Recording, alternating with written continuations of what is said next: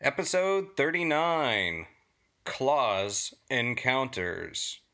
As humans, we're naturally driven by the search for better. But when it comes to hiring, the best way to search for a candidate isn't to search at all. Don't search, match with Indeed. When I was looking to hire someone, it was so slow and overwhelming. I wish I had used Indeed. If you need to hire, you need Indeed. Indeed is your matching and hiring platform with over 350 million global monthly visitors, according to Indeed data, and a matching engine that helps you find quality candidates fast. Ditch the busy work. Use Indeed for scheduling, screening, and messaging so you can connect with candidates faster. And Indeed doesn't just help you hire faster. 93% of employers agree Indeed delivers the highest quality matches compared to other job sites, according to a recent Indeed survey. And listeners of this show will get a $75 sponsored job credit to get your jobs more visibility at Indeed.com slash podcast. That's Indeed.com slash podcast. Terms and conditions apply. Everybody in your crew identifies as either Big Mac Burger, McNuggets, or McCrispy Sandwich. But you're the filet fish Sandwich all day. That crispy fish, that savory tartar sauce, that melty cheese, that pillowy bun. Yeah, you get it. Every time. And if you love the filet of fish, right now you can catch two of the classics you love for just $6. Limited time only. Price and participation may vary. Cannot be combined with any other offer. Single item at regular price. Ba da ba ba ba. Like Santa Claus. Santa Claus encounters of the. Not really Third fourth kind. kind. Uh, I think it would probably be fourth kind. Fourth kind is if you're actually. Well, I guess it doesn't have to be fourth kind, but fourth kind I think is when you're typically abducted, is a close encounter Ah. or the fourth kind. So this would be close encounters of, well, who knows? I don't know what your story is yet, but uh, something involving Santa Claus. That's what we're getting at. We're talking Santa Claus. Santa Claus. Do you, how old were you when you stopped believing in Santa Claus? Who said I did? I believe in magic, and I don't know. Who knows? We that'll probably be something I'll talk a little bit about in my story because it is somewhat related. But the how about you? I was old. I was probably in about third grade, which I think is kind of old to stop believing in Santa Claus. And what age is that? It's like eight, Ten? eight Oh, or eight. nine. I don't know. I was probably after that then. I was probably ten. I don't know. Hold on to the magic, man. Yeah. But, well, who am I to say about Santa Claus existing or not? But I know there's no such thing as a Sanity Claus, which is a old Grouch, Groucho uh, Marx Marx Brothers quote. But news before we get into the topics. Let's get to some news. What do you have from the My worldwide news? weird? It's big. After 51 years, the Zodiac's, uh, it was called 340 Cipher, has been broken. Uh, it had been sent to the San Francisco Chronicle in 1969, and it actually took decades to break because he misspelled a lot of words. And a common way of like decoding is finding common words and like common letters, but because he had so many typos, it was hard to break it, but now it's done. Although sadly, it didn't give us any clues to who he actually is. So the just the it was just code breaking. They just broke the. It was code but- breaking. Yes. So it was uh, three guys uh, David Oranchak, who is from Virginia, he's a software developer. Um, Jarl Van Eycke, I hope I'm pronouncing that right. He's a Belgian computer programmer, and Sam Blake, who is an Australian mathematician. And they created this like decryption software that could kind of scan through the letters and codes and come up with variations that they could kind of puzzle it together. Interesting. So that does Yeah. not lead to any clues, though. Uh, It doesn't really. Is there any potential that this is going to help with the overall investigation? So the only clue, and I can read it. It's it, he wrote, "I hope you are having lots of fun and trying to catch me. That wasn't me on the TV show, which brings up a point about me. I'm not afraid of the gas chamber because it will send me to a paradise all the sooner. Because I now have enough slaves to work for me, where everyone else has nothing.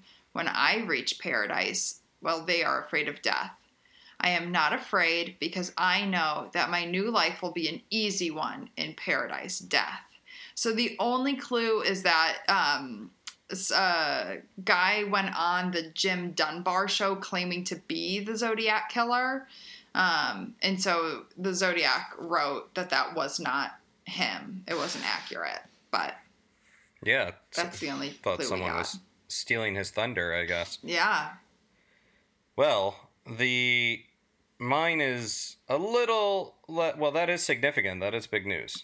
I mean, this is big news in a different way, but because we're talking Santa Claus today, I'm pulling from the New York Post in the headline "Santa Pause," because New York Post likes a good pun and wordplay Yeah. as much as I do. But so this is Belfast, and apparently, jolly old Saint Nick was not smiling because the cops in Ireland stopped him for not having proper headlights on his sleigh.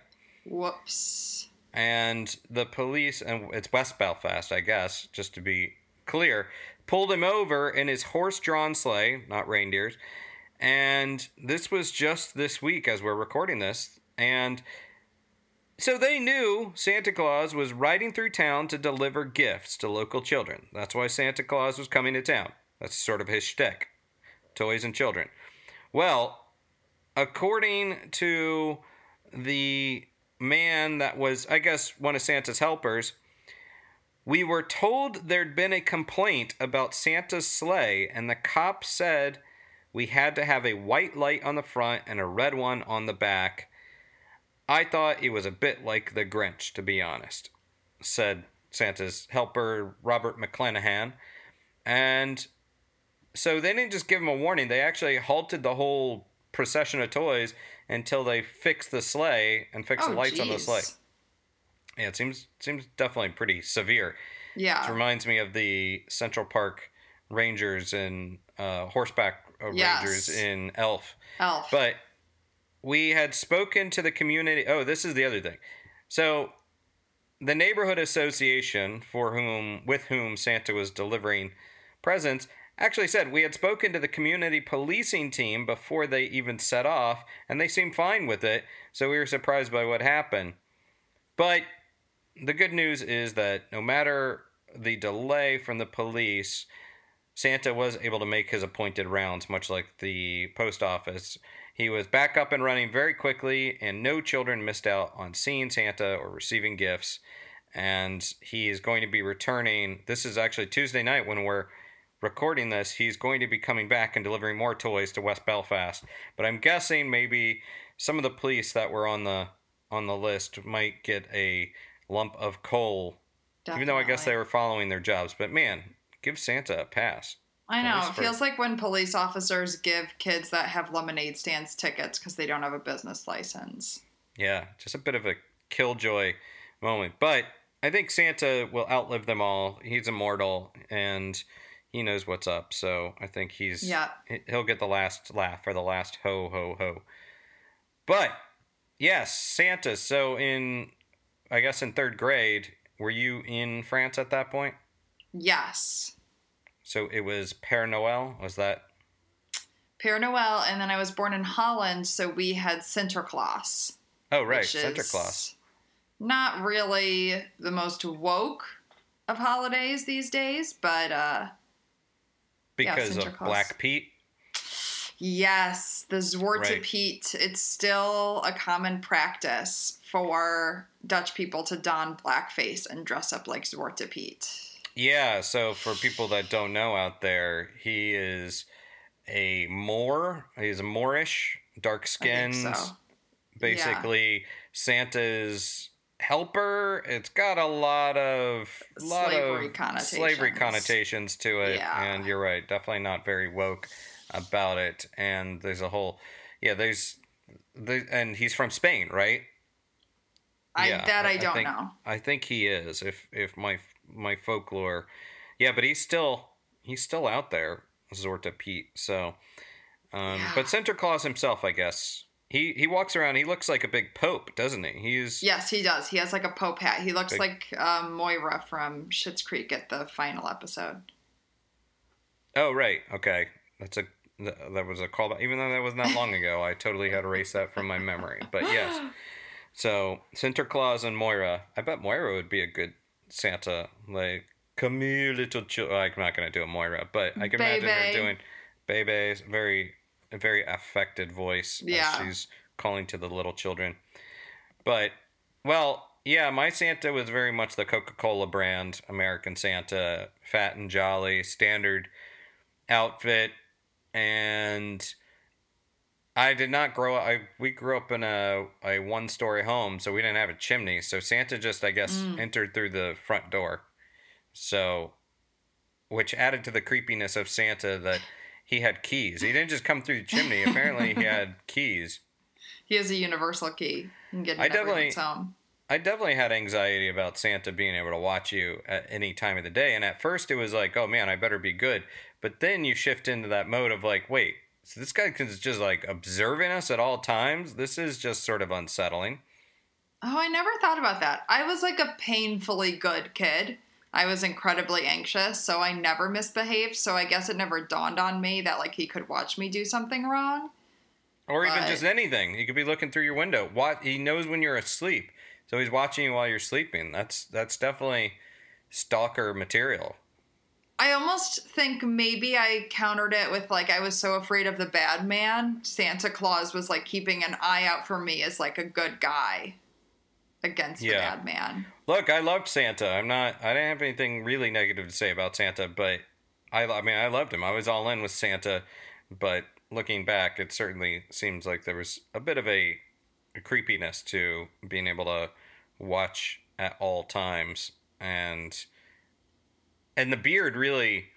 I've seen some of these Santas. The beard really is important because I like the the very pure as snow white beard because you see some that have like a little bit of yellowish in it, and that takes me out of the Oh, Santa that's game. creepy. Well, I mean, it could just be blondish hair. It's not necessarily just stained, Oh. but but there is the sort of the you know what I'm I'm thinking of like you know really jolly version of Santa with big old beard.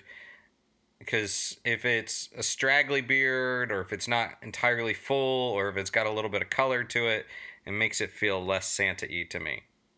But maybe Alright, other people have that. a maybe other people have a different version. I know that you can look. There's there's some really good creep and I say good creepy vintage Santa images out there of the evolution of Santa, especially in America, where he looks like he's going to murder you while you're sleeping, not just watch you while you sleep, but probably Oh. murder you in your sleep. Yeah, really creepy Santas. And then there was a trend of people that would wear sort of like Halloween masks, except Santa masks when they would see children, and they were those retro Halloween esque masks that looked especially terrifying.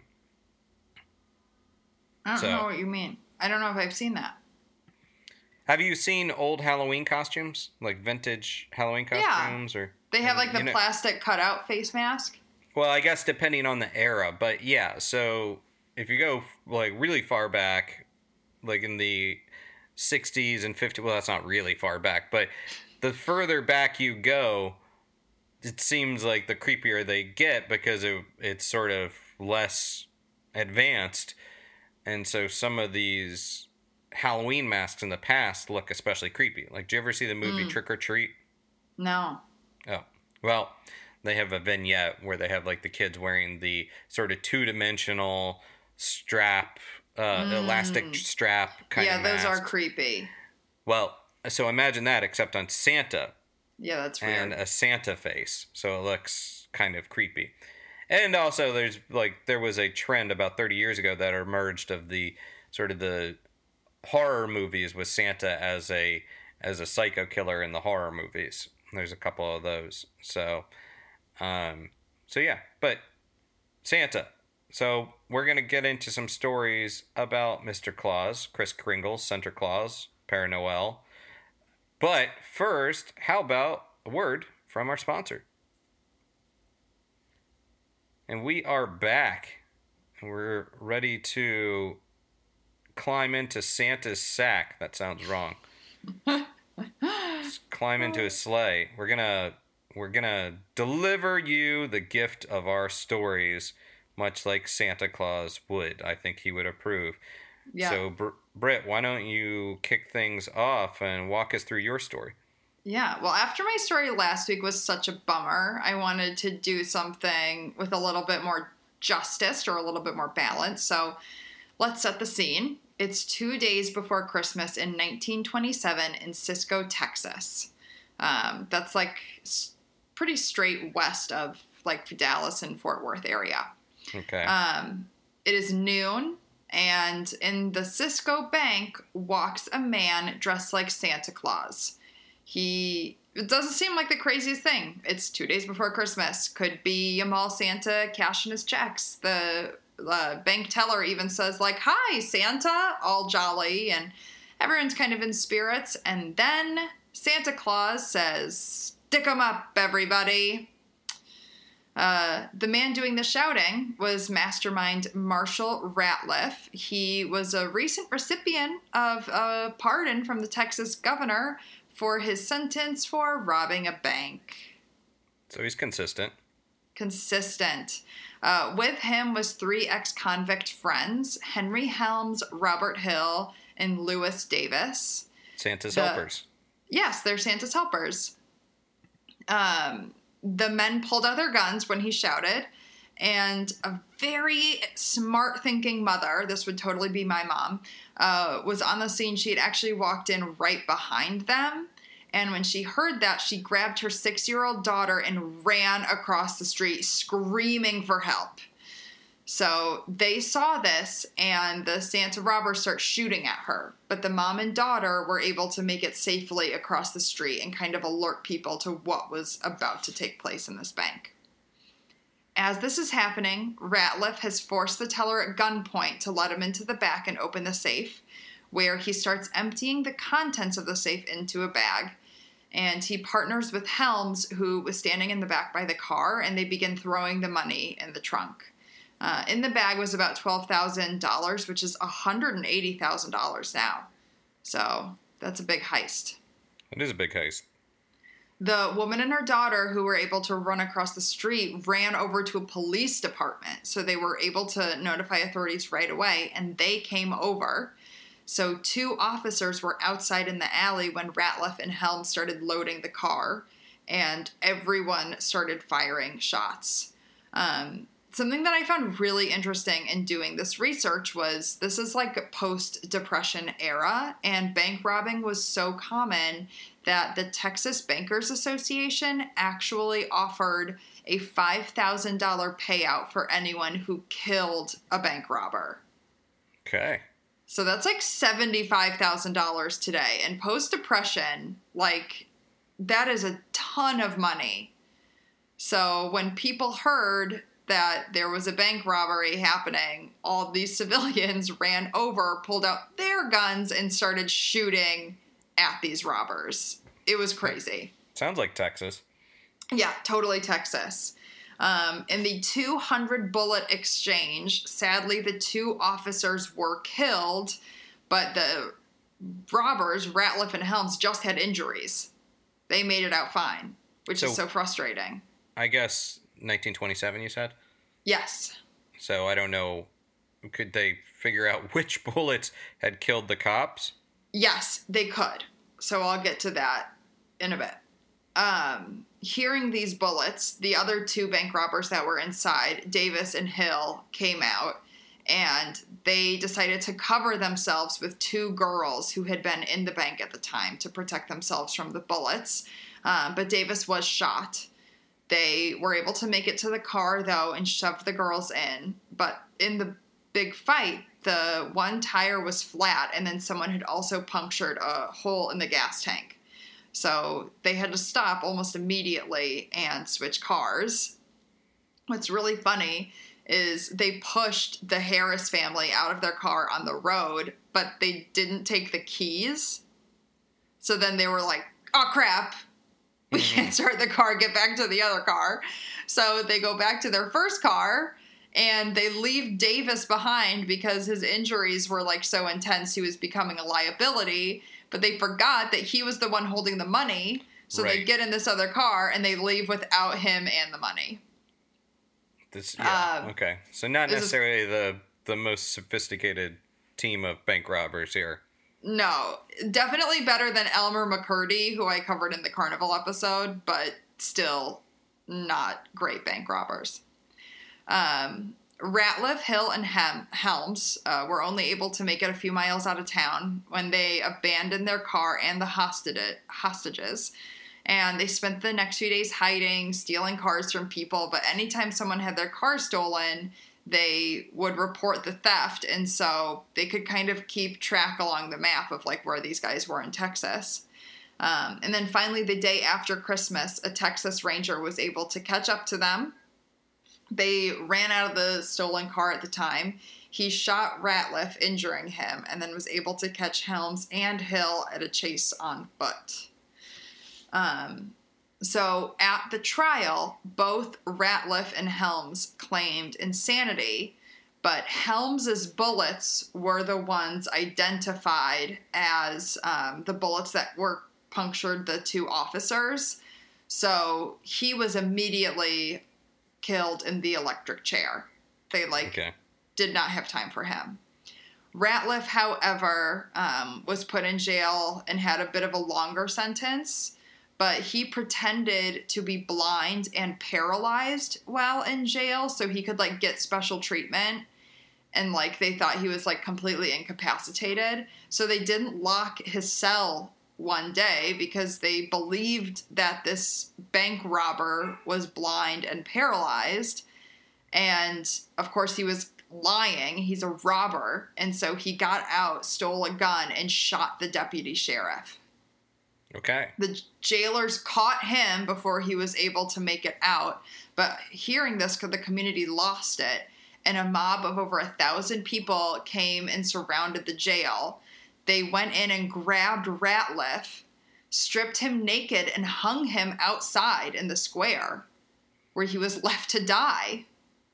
And no one was ever charged in the lynching, which is like the most escalated, it feels like, way to handle justice. Did he did he indeed die out Yes. the as as a result of being lynched? Yes, Well- he decided with he died within 24 hours. Wow. I mean Yeah. that's that's kind of 1927 yeah, I guess on one hand it doesn't seem like a long time ago, but there's certainly a lot of wild parts of the country and hell, I can I can go to certain locations in the country now. It still feels like you could have some sort of crazy justice like this take place and Yeah. people would just get it get away with it. But Definitely. So he's lynched. Helms was electrocuted. Davis had died on site of the robbery. And then Hill was given life in prison, but was actually let out on parole just 10 years later and legally changed his name. And there's no documentation of his identity having, you know, gone out and robbed any other bank. So he learned his lesson, I hope. What if he changed his name to Kris Kringle and then dedicated him his life to bringing merriment to That would be really beautiful. It would be, but he was still involved in the death of, of Yeah. a couple police officers. I really thought this story was going to have more comedy and merriment to it. you hear something like Santa Claus bank robbers, either that or I I guess I was thinking, well, there's some great heist movies. There's the movie by Bill Murray called I think Quick Change where he dresses as a clown and robs a bank. And hmm. then there's of course Point Break where they dress as dead presidents. So anytime you have a, a elaborate costume, I always expect like a I expect hijinks to ensue, which I guess they did, but you know, people still died. Yeah, it was Which still makes it a little tragic. more sad. Yeah. Yeah, but, But- still better than my story last week. Well, yes, less depressing overall. And not that, I mean, I'm sure it's still depressing for the family of the police officers who died, Yeah. but less crushingly depressing. And the. But it is amazing thinking about there being this shootout of the community versus cops versus Yeah. bank robbers all outside the bank. And I'm surprised no one in the bank was packing, actually. In a Texas bank. I'm surprised nobody was carrying their own gun. That's true, especially in 1927. Uh, Well, hell, especially even now. I mean, now, but, but even yeah, back then. Yeah. Well, let's uh that's definitely interesting. And I think that's a good robbing a bank is definitely a good way to get on the naughty list with Yep. with Santa. And and identity theft. I'm sure Santa doesn't take kindly to that. No. So that's a not a good way to Did you when you were when you believed in Santa were you told that he and his elves make all of the toys? Uh, no. I don't think I was told he made them because by then, like, I was old enough to like want stuff from stores or that was like brand name. So I don't think I ever believed that like, they actually made it in the workshop. I think I more so believed that they would like buy it. Yeah. So I mean, that might be why Santa would go to a bank because you know he might Yeah. he might need money Money to for cover shopping. cover the costs. The of of all those kids of like the billions of children around the world, but did um yeah I was sort of the same like we it got a little fuzzy when it came down to things like GI Joe or brand toys that either he would have had to infringe on Hasbro's copyright to make some of those toys, or he's just going out and buying them. It was like Yeah. it was a little bit of the weak spot in the whole Santa Yeah. Santa story. But I will say Santa in that the Santa when he visited the Sagers household did have a different handwriting, which I always felt kind of mm. magical. So, did you. That's leave it. cookies out for Santa? We did. Whose handwriting was it? Do you know now? Is it your, like someone else's? Not in the family?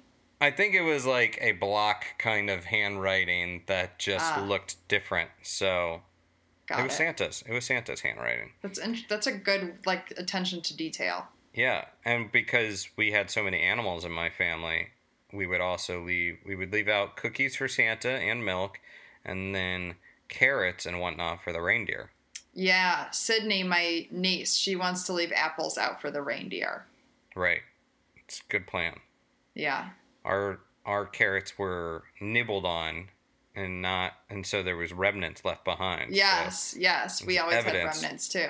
What time do you think the parents do it? Do you think they uh, like right after the kid goes to bed or do you think before the kid wakes up? Like what what time do you think this happens? Uh, I I mean that's assuming that it's the parents doing it. I don't know, but I would say if I had a child, I don't know. I would probably I would probably just wait until the kid was asleep and then do it in the middle like at like you know 1 a.m. or whatever. Yeah, but if you've got little kids, are you up at 1 a.m.? Like my sister, she goes to bed at like 7. I distinctly remember a time that my father was watching a movie on Christmas Eve, and I was getting so upset with him because I had to go to bed. And I said, Dad, if you don't turn off the TV and go to bed, Santa's not going to come. And he's Ah. like, all right, all right. And I'm like, no. And my mom had to come out and be like, Archie, my dad's name is Archie, Archie, That's a great name. You know, you gotta turn off the TV or Santa's not gonna come. And I remember him being very put upon by this um, because he just wanted to watch a damn movie, which he was entitled to do as uh, the person that was working all the time. But it, it was really giving me a lot of anxiety because I thought maybe we'd miss out on Santa that year if Dad just kept watching TV, watching movies until late at night. So should probably probably bring that one up in therapy or something. I'm sure there's some sort of illuminating tidbit to come out of that. But we can get more into Santa in a moment, but first, let's hear from another sponsor. Nightmerica is brought to you by Manscaped. And to talk about the men's grooming kits, we have one of its fiercest fans, Mr. Lawrence Talbot, an actual werewolf from London. Right, love. Cheers for having me on, although I prefer lycanthrope. The whole WW word is a bit unseemly. Although, I should also note I have been an American citizen for a while now. Ah, so that would explain that almost indistinguishable British accent. Anyhow, Larry, I'm surprised you're in wolf form even though there's not a full moon out. That's right. Well, I used to view my condition as a bit of a curse, what with all the hair everywhere. But with the Manscaped Lawnmower 3.0 and its durable skin safe ceramic blade, which has small teeth, unlike myself, I can be quite the dapper wolf with my crown jewels, if you will, remaining secure. Now I actually prefer to stay in wolf form permanently. Pardon me for saying so, but you have a lot of hair. It must take you forever to groom. Most certainly. It takes quite a bit of time. Thankfully, the Lawnmower 3.0 holds a 90 minute charge, so I've all the time in the world. And with the built in LED light, I can even see on a moonless night as I as I trim my my naughty bits, my undercarriage, my John Thomas. Right, right, we get it. Wolfman's got nards. And with Manscaped Lawnmower 3.0's waterproof technology, you can even clean up in the moors on a rainy English or American night. It's perfectly splendid, isn't it? And speaking of moors, I still do enjoy taking a bite out of the occasional backpacker. But with the Crop Preserver Ball Deodorant and Crop Reviver Ball Spray Toner, any passers-by that comes close will only smell the aroma of the freshest dangly bits. But don't take our word for it, or even that of a gentleman lycanthrope.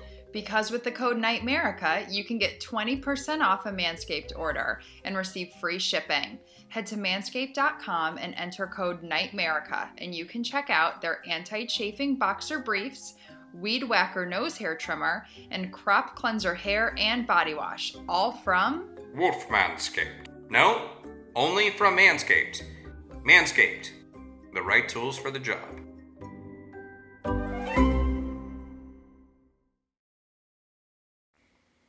As humans, we're naturally driven by the search for better. But when it comes to hiring, the best way to search for a candidate isn't to search at all. Don't search, match with Indeed. When I was looking to hire someone, it was so slow and overwhelming. I wish I had used Indeed. If you need to hire, you need Indeed. Indeed is your matching and hiring platform with over 350 million global monthly visitors, according to Indeed data, and a matching engine that helps you find quality candidates fast. Ditch the busy work. Use Indeed for scheduling, screening, and messaging so you can connect with candidates faster. And Indeed doesn't just help you hire faster. 93% of employers agree Indeed delivers the highest quality matches compared to other job sites, according to a recent Indeed survey. And listeners of this show will get a $75 sponsored job credit to get your jobs more visibility at Indeed.com slash podcast. That's Indeed.com slash podcast. Terms and conditions apply. Alrighty. Well, we are back, and so pop quiz for you, Britt. All right. Okay, Santa Claus. Give me, give me another alias of Santa Claus. Sinterklaas, Okay, where does Santa Claus typically live? North Pole, Okay, who helps him out in the North Pole? the elves, Right. What's his wife's name? Mrs. Claus. Yeah, I'd accept that. Okay, I don't know her first name. We're not on What a is- first name basis. What does he ride around in? Sleigh, Who pulls the sleigh? the reindeer. How many reindeer? Okay. Well, there's Rudolph. We know Dancer and Prancer and Comet and Vixen. Donner and Cupid and Banna and Blitzen. Nine. Uh, There are nine. I don't think that's how the lyrics go, though. But but you got there. You got there. I don't know if we have to. I don't know if we have to pay licensing rights for. I don't think so. I feel like that's it's over a hundred years old. Actually, that song is not. No. Song- no, that song is like Gene Autry. I think it was like Wow. the fifties, and so yeah, I, I definitely. I think I want to say like the fifties, or I know the the movie was or the was sixty in the sixties, but I thought maybe the song goes back to the fifties. But Oh, I forgot about Prancer. Right. He and he got his own movie, his own. I know. That was my mom's But- favorite movie. movie. Um. But well, anyhow. Okay. So and. Yeah, I mean, you've pretty much passed the the Yeah, Santa Claus it. pop quiz. I nailed it. You got good points on that. we'll come back to why that matters in a little bit. But Okay, great. Okay, good good briefer on that. So, do you believe in Santa? No. I mean, I Have you- did, but not anymore. And do you do you think did you ever think you saw him when you were a little kid? No, but I thought I had a personal friendship with one of the elves. Oh, okay. My sister would write me letters and like send them to me. It was that so magical. What was it the elf's actually name? I don't remember. Hmm, And now they do Elf on a Shelf, and my nephew has a big relationship with his elf.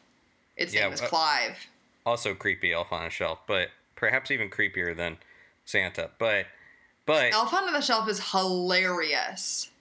I find it I find it odd. I mean, yes, I'm sure it can be hilarious, but I know people do like I forget what they call it, but it's like elf on booze or something where they have Oh. him positioned around boo- uh, spirit bottles. But anyhow, so the the reason I ask this is that there are people that believe that they have had real Santa sightings.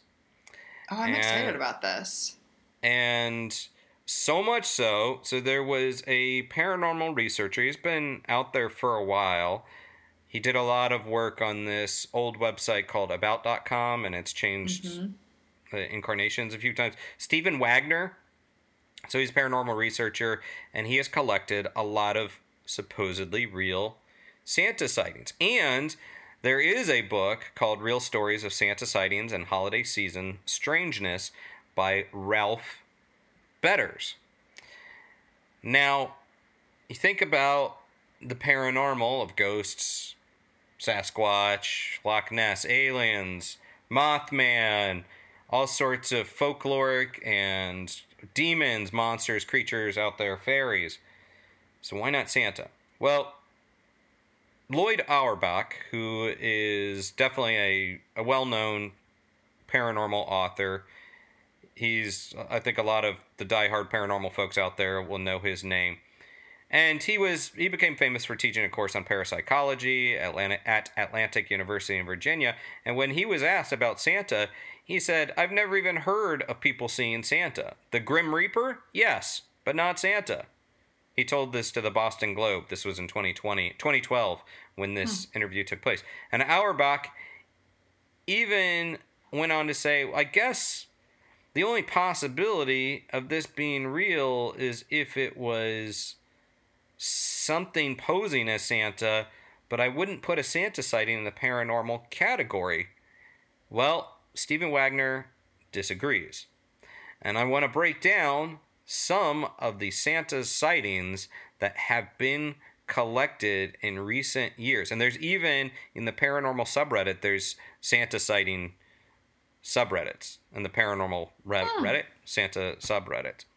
So, in New York City, this one story begins in 2002 and goes on from there.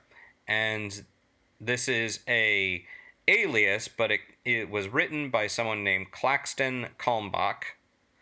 Sounds like a made up name, It's but a good alias. it is. But it sounds like an alien name too Yeah.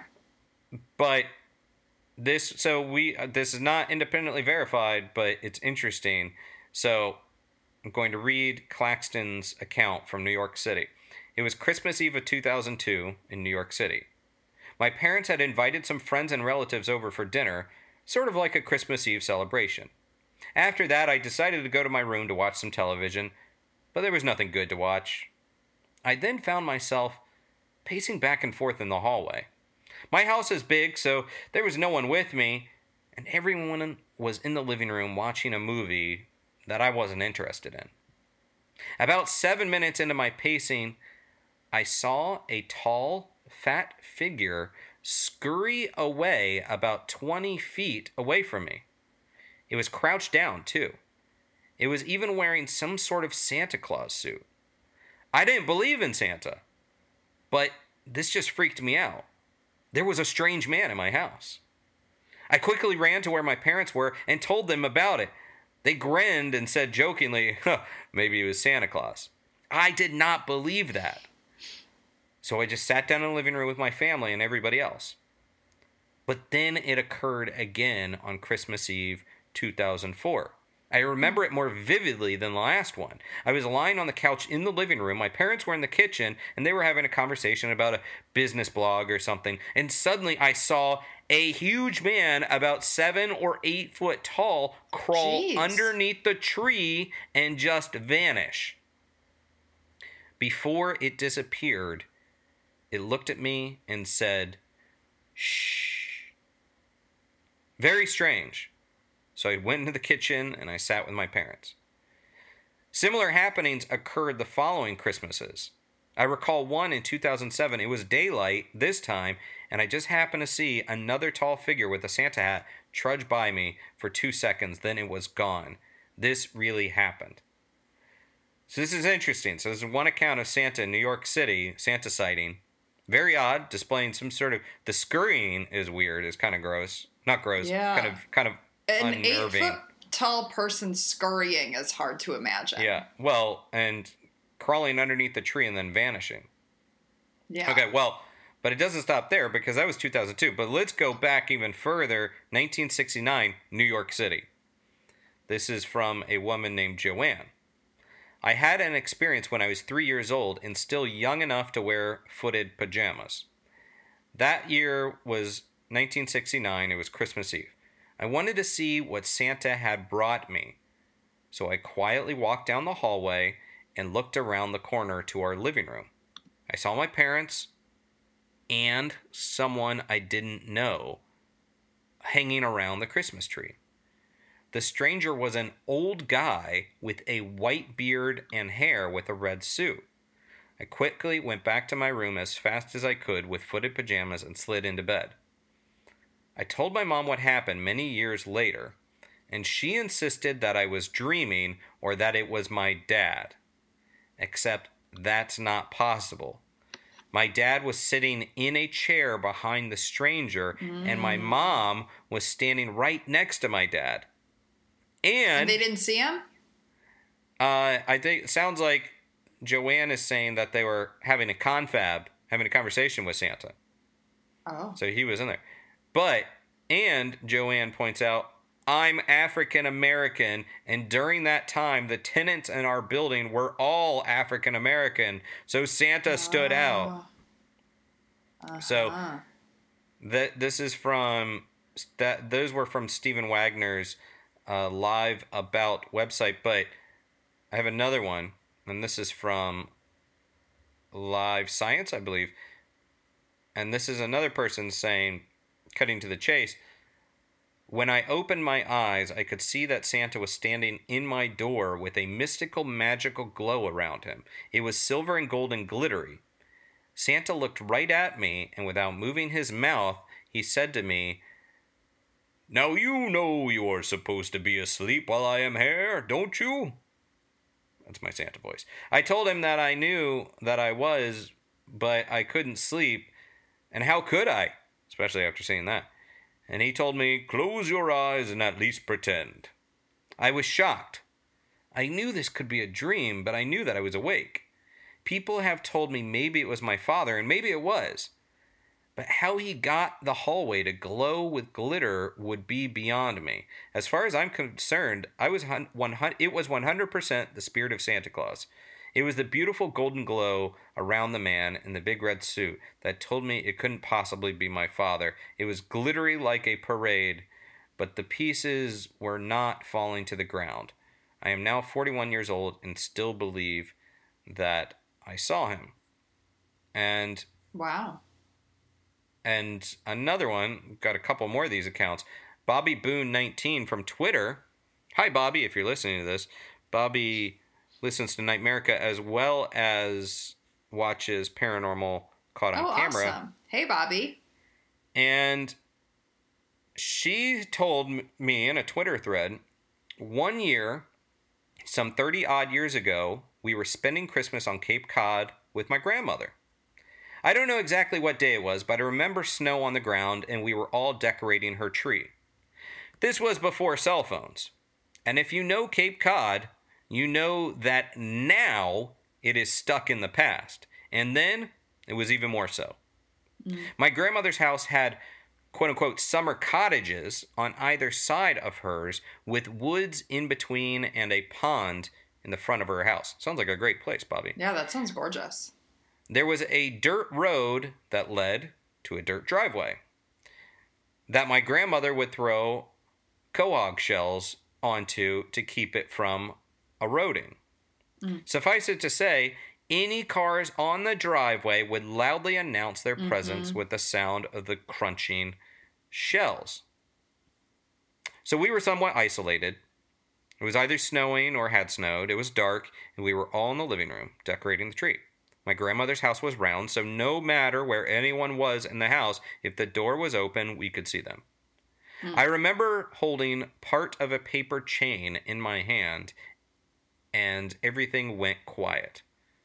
Then, I kid you not, I heard sleigh bells. What's more is that the sleigh bells sound was coming from above the house, and it moved from one side of the house to the other.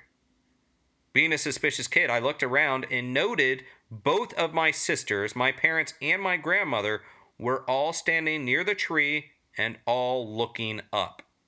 Whoa. Did you hear that? I whispered. They all affirmed the noise and then kind of shrugged it off. I don't know where it came from. I've kind of been afraid to ask anyone if they remember it now, but 30 odd years later, I still remember that. That gives me goosebumps. It does. And what's I find interesting is that I don't know how much of this is true with Bobby. I need to ask her, but she lists on her Twitter feed that she is retired CIA, which makes me want to. We, we might have to talk to Bobby about it. oh my this, god, but- female CIA agents are like one of the biggest like inspirations in my life. Yeah, it's uh well, I mean this, and and ones that maybe encounter Santa Claus Wow. have to be inspiring as well. So, but not all of the sightings happen to kids. There's one that Stephen Wagner documented, and this was a guy that was 37 years old, and he said he was a little old to be to believe in Santa. He had faith that he had existed and felt in his heart he was real, but not physically real, until he was in his parking lot dumping trash in the dumpster. He was walking on the sidewalk, and then who walks next to him but a chubby old man with long snow white hair and a long white beard with round glasses, a green flannel shirt, blue jeans, and red suspenders. It's casual hmm. Friday, Santa. He said, Hello, Richard, as he passed. I said hi, and he kept walking. It wasn't until a few seconds later I realized I didn't know him, yet he knew my birth name. We did not wear name tags or anything, and he wasn't like a customer, but he knew. I watched him as he continued down the street, and as he came to the intersection, he didn't even stop to wait for the light to change. It just turned green, and he walked out of sight. Wow. And he said it, it was weird, but it did kind of change his mood, and he also he knew that he wasn't nuts.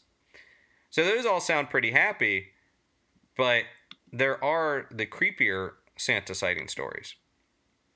I mean, I guess encountering anyone in your house, a lot of these people that's that creepy. a- a lot of these people that talk about this often say, "I thought that we were being robbed, or someone was in the house that Mm. wasn't supposed to be." Well, there was that, and then there was this woman named Anna who was five years old, and she was in her room and she heard shuffling in the living room. She got up and peered around the doorway and she saw a man in a Santa suit standing in front of the Christmas tree. He must have felt my presence because he turned around and looked at me. He did not look jolly or kind or happy like you would expect Santa Claus to look. He kind of looked eerie, like he was staring into my soul. Ooh. Automatically, I ran to my parents' room. I hid under the covers. I don't know why I was so scared at the time, but I wrote it off as a dream for a while before I forgot about it completely. And then years later, I remembered it. I thought it could have been a burger, but w- burger. I thought it could have been a, a burger, a burglar, Hamburglar. hamburglar. But when I asked my parents, nothing was ever missing from that apartment. The only time we were mm. ever robbed was when we moved later on. So the only explanation is that it was some kind of apparition. I'm going to give you one more, and then I want to talk about theories behind this. Okay. This is via Reddit and also Mysterious Universe. And okay, this is um, this story is from. I think this is an anonymous story, but as I opened my door, standing there blocking my path was motherfucking Santa Claus. He was dressed exactly how I'd imagined him. He looked like the typical Coca Cola Santa, like the Santa I grew up with Yeah. down to his white woolen trimmings, thick black belt, golden buckle, red nightcap. He had small circular gold rimmed glasses, a white curly beard, blue eyes, and liver spots on his cheeks. I froze and looked up at his eyes. He had what I took to be a stern expression on his face, almost glaring at me. Just after we made eye contact, he bent his head down towards me slightly in a manner that suggested, What are you doing up? You should not be awake. Go back to bed. I gasped, took a few steps back, and then jumped into bed, turned my back to the door, closed my eyes, and then fell asleep, despite my state of shock. I remember thinking at the time, Santa doesn't like kids being awake because he can't drop off the presents otherwise. So it was as if I knew that I should go back to sleep. The song about Santa Claus comes to mind. He knows when you're sleeping, he knows when you're awake. Mm-hmm. I did not get a menacing feeling from him. I didn't feel that I was in any danger, but I felt maybe that I was in a bit of trouble for seeing him, that he was annoyed at me. He didn't seem joyful or loving either, just neutral, I guess. Hmm. I do I do not believe in Santa as I know he was a completely fabricated character. I do believe what I saw took the shape of Santa. And over the years, I have thought maybe that what I saw was possibly a spirit or some sort of apparition. I have no idea how or why this occurred. It appears to me that Santa, in quotations, was just wandering around our house checking things out. He didn't seem to have an objective. The biggest mystery to me of this entire story is the fact that I fell asleep so soon after seeing him. That is just unnatural. I did not pass out from shock, and I didn't feel him touch me. I have read other stories on the internet of people who have apparently seen Santa, and some of these people explain seeing Santa and then immediately falling asleep, just as I did. I know this all sounds ridiculous, but I know what I saw. I know the difference between a dream state and a conscious state. Hmm. So, just a, a kind of a cross section of Santa sightings, but what do you think? Is Santa real? Uh, I don't know if I necessarily believe that Santa is real. I. uh, I don't know if it's like the magic of the season or like you want to believe and so you create these, you know, images in your head of what happened. I don't want to discredit these people, but I don't know. I just don't. Maybe that makes me a curmudgeon. I don't know. So, my thought is I don't think it makes you a curmudgeon, but I do think. Well, okay, so when you talk about alien sightings and sometimes abductions, and when there's other paranormal phenomena, you do encounter sort of um, what am I getting at? Basically, there are a lot of reports of similar shapes and sightings, similar types of phenomena, like the white lady ghost, right? Mm-hmm. Or seeing UFOs that appear in similar crafts, tic tac shape, saucer shape, whatever it might be. There are stories, there are theories that maybe these are are entities taking some sort of form that we understand that we can process. I don't know if we've talked about it on this show. I've talked about it on Paranormal Caught on Camera that just because you see something in that version does not necessarily mean that's what it is. It means that that's how mm-hmm. we're perceiving it. Yeah, perception is reality kind of thing.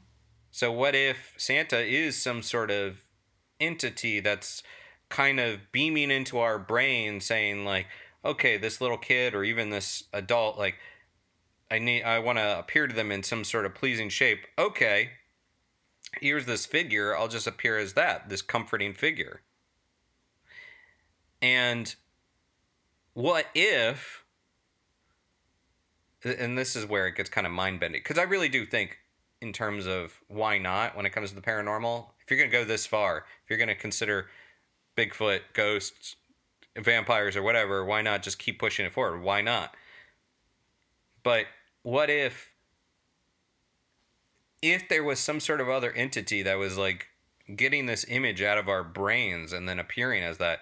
I kind of wonder if this entity or whatever that would be doing that would think that we believe Santa is real. I'm going to mm-hmm. appear in this comforting form just to not like I'm going to appear as like Superman or Captain America, but this form that we as humans are trained to believe exists.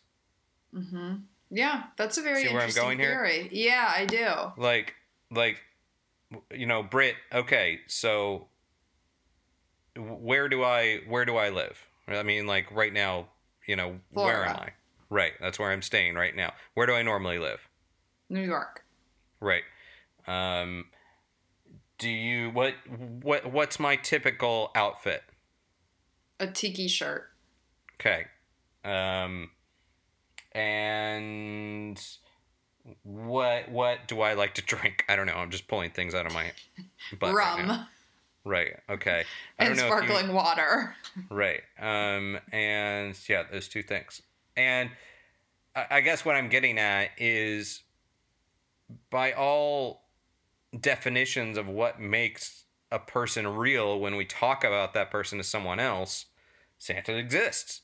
Like if you if you're gonna go hang out with someone at the bar and like, oh, let me tell you about uh, you know, my friend uh Britt who lives in New York and Yeah. she's a store manager and yeah she grew up you know uh, she i guess she's from the midwest but really she grew up a lot in paris and these are some of her interests super into true crime and if if you're not in the room you exist as much as as Very a true. human exists and add to that we take our kids to visit with santa to write letters to santa hell we know his address north pole yeah. the mail picks up the, the the post office picks up the mail to Santa.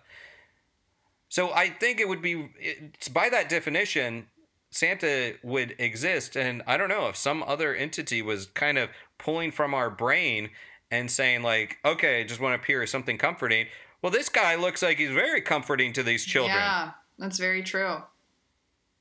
And there's this other element too that Santa could be. And Santa as a person, you know, there's a lot of origins of uh was it Saint Nicholas of Myra, I believe, or and it- we pull a little bit from Norse mythology with with Odin and the Wild Hunt and Yule and all that kind of thing. But that's that's sort of how we created the hodgepodge of Santa, and then pop culture added onto it as well. But do you know? Have you heard of tulpas? Have we talked about tulpas before? It sounds super familiar. So- Remind me. Well, the person that really introduced the notion to Western culture, as far as I can tell, is Alexandra David-Néel. Now, she was a spiritualist, but also an adventurer. And I would say look her up. Like, she was just a hell of an adventurer. She she wrote a book, Magic and Mystery in Tibet, but she or she wrote a book called Magic and Mystery in Tibet, and I think she was the first Westerner to gain an audience with the Dalai Lama. She basically showed Oh up on his doorsteps and was malnourished and and falling apart, but she had gotten there of her own her own spirit, her own kind of resources, and basically convinced him to see her. But Wow. anyhow, so she wrote about tulpas. Now, the notion of a tulpa is also another word is thought form. And a tulpa, she wrote, once the tulpa is endowed with enough vitality to be capable of playing the part of a real being, it tends to free itself from its maker's control. This, say Tibetan occultists, happen nearly mechanically, happens nearly mechanically, just as the child, when his body is completed and able to live apart, leaves its mother's womb.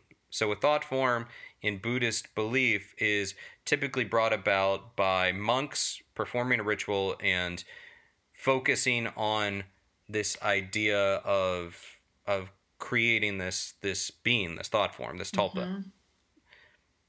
Now, this has happened in paranormal circles as well with the Philip experiment, where a group of paranormal researchers tried to create a ghost, created a backstory, gave it a home, a name, a, a, like its whole history, and tried to hold seances for this ghost that previously, a ghost based on a person that did not actually exist.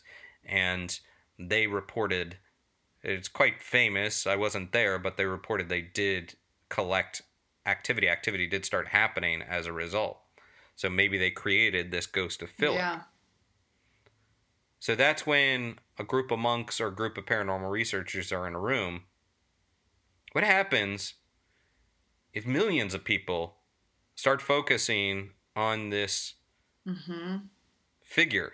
Can maybe on some level we created Santa? That I totally believe because they even say if huge groups get together to meditate, crime rates in that area go down. So Oh, I I've do think. Yeah, I think our thoughts and energy have a huge, huge impact on the world And or outside of the world.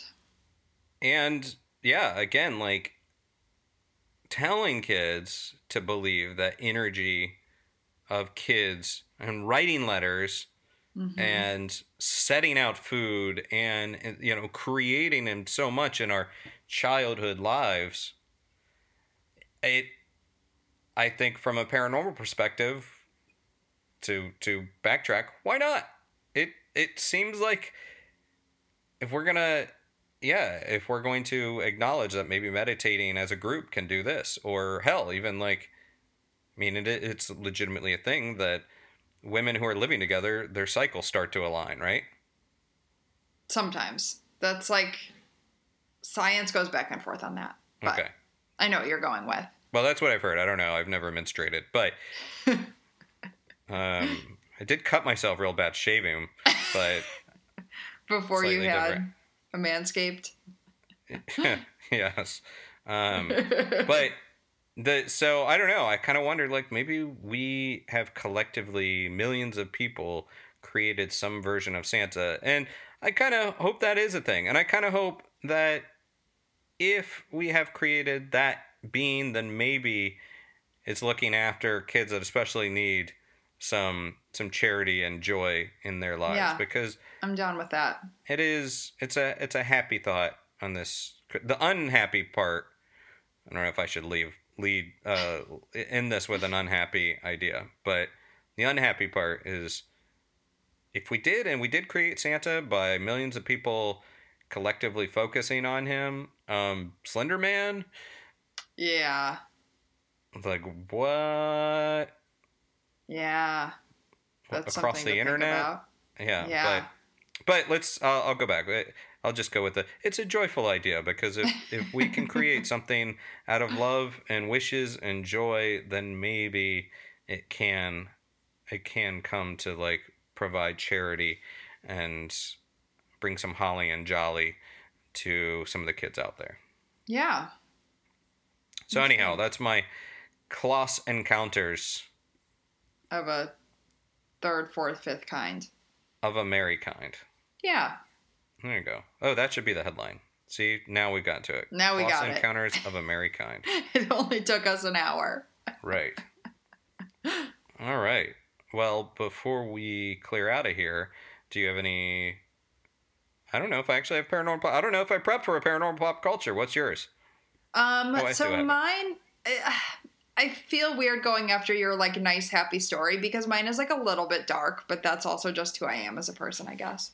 Um, but I just listened to this super fascinating podcast about a girl who was stood up for a date and ended up possibly escaping this like trafficking situation. It was on the podcast Something Was Wrong, um, which is a really well done podcast. She's, I don't know the host's name offhand, but she's a really good interviewer.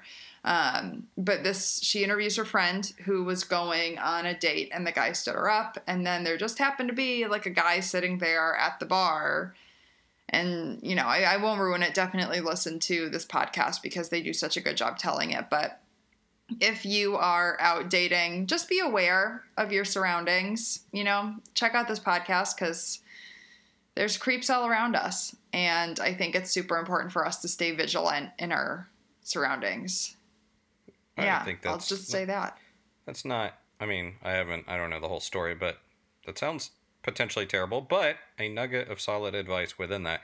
Well, mine is a book by Peter Ackroyd. Peter Ackroyd, not to be confused with the father of Dan Aykroyd, Peter Aykroyd. Peter Ackroyd is an English biographer, and he's written about Dickens and uh, I don't even know all the books that he's done. I know he did. eh, He's done a lot of a lot of biographies, but he wrote a book called The English Ghost: Specters Through Time, and it's a collection of ghost sightings over the centuries from England, going back to the 1760s. And there's a lot of good detail. He's uh, he's a, a really renowned researcher, so he has these these first person accounts and clippings and whatnot. It doesn't automatically make all the stories true, but it makes them part of the history and psyche of England. And so it's a it's a pretty fun collection, and it actually does get you know, creepy in a in a enjoyable in an enjoyable way throughout the throughout the book. So it's it was published in 2011 initially, I believe, but it's you know it's old ghost stories, so those aren't really That's getting cool. updated all that much.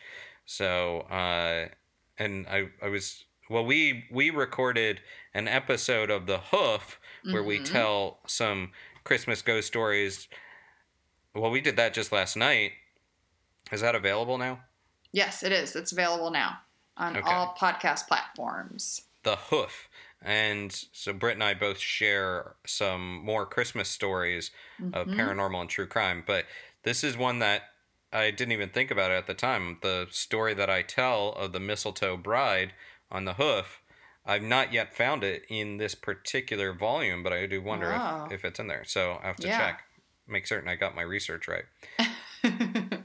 But uh, well, so that's yeah, English Ghost, Specters Through Time. That sounds good. Yeah, yeah. You know what? Like, it's always fun to discover like an a book that just been out there for a long time you didn't even know about. kind of feel like yeah. like I'm not doing my job because I missed it, but now it's like a joy to to find it fresh. Yeah. But all right, well, I think we have one more episode before Christmas Day, so wow, that's true. So the gifts keep on giving in, in the form of NIGHTMERICA. And well, I think we're pretty much wrapped up. Yeah. Let's get out of here. Okay. As humans, we're naturally driven by the search for better. But when it comes to hiring, the best way to search for a candidate isn't to search at all. Don't search, match with Indeed. When I was looking to hire someone, it was so slow and overwhelming. I wish I had used Indeed. If you need to hire, you need Indeed. Indeed is your matching and hiring platform with over 350 million global monthly visitors, according to Indeed data, and a matching engine that helps you find quality candidates fast. Ditch the busy work. Use Indeed for scheduling, screening, and messaging so you can connect with candidates faster. And Indeed doesn't just help you hire faster. 93% of employers agree Indeed delivers the highest quality matches compared to other job sites. according to a recent Indeed survey. And listeners of this show will get a $75 sponsored job credit to get your jobs more visibility at Indeed.com slash podcast. That's Indeed.com slash podcast. Terms and conditions apply. Everybody in your crew identifies as either Big Mac Burger, McNuggets, or McCrispy Sandwich. But you're the filet fish Sandwich all day. That crispy fish, that savory tartar sauce, that melty cheese, that pillowy bun. Yeah, you get it. Every time. And if you love the Filet-O-Fish, right now you can catch two of the classics you love for just $6. Limited time only. Price and participation may vary. Cannot be combined with any other offer. Single item at regular price. Ba da ba ba ba.